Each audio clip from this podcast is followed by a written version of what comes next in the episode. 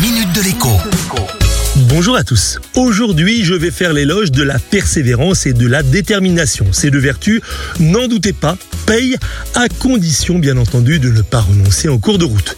Je parle ici dans la Minute Éco, bien sûr, des consommateurs déterminés à faire respecter leurs droits ou à faire en sorte que leur point de vue soit pris en compte.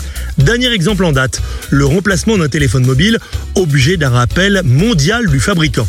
Avec les mesures de confinement, certains consommateurs n'ont pas pu rapporter leur appareil à temps pour pouvoir bénéficier d'un échange gratuit. Qu'à cela ne tienne, il ne fallait pas lâcher l'affaire.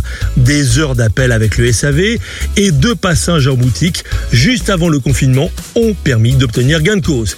Et si je vous en parle aujourd'hui, c'est justement parce que c'est la détermination qui a payé. Si vous n'aviez pas autant insisté, on n'aurait pas cédé, a dit la marque. J'ai des exemples à l'appel du même acabit. La télévision qui devait être livrée à l'étage, parce que l'option pour la livraison à l'étage avait été choisie et payée, et qui finalement atterrit au bureau de poste. À force d'insistance, non seulement une autre télévision sera livrée à l'étage chez une personne âgée, mais le site de e-commerce offrira l'appareil en dédommagement. Des prestations non prévues sur un devis de réparation automobile ne seront par ailleurs finalement pas facturées.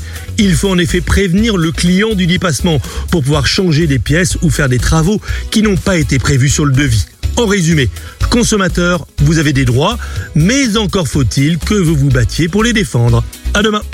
La minute de l'écho avec Jean-Baptiste Giraud sur radioscoop.com et application mobile Radioscoop.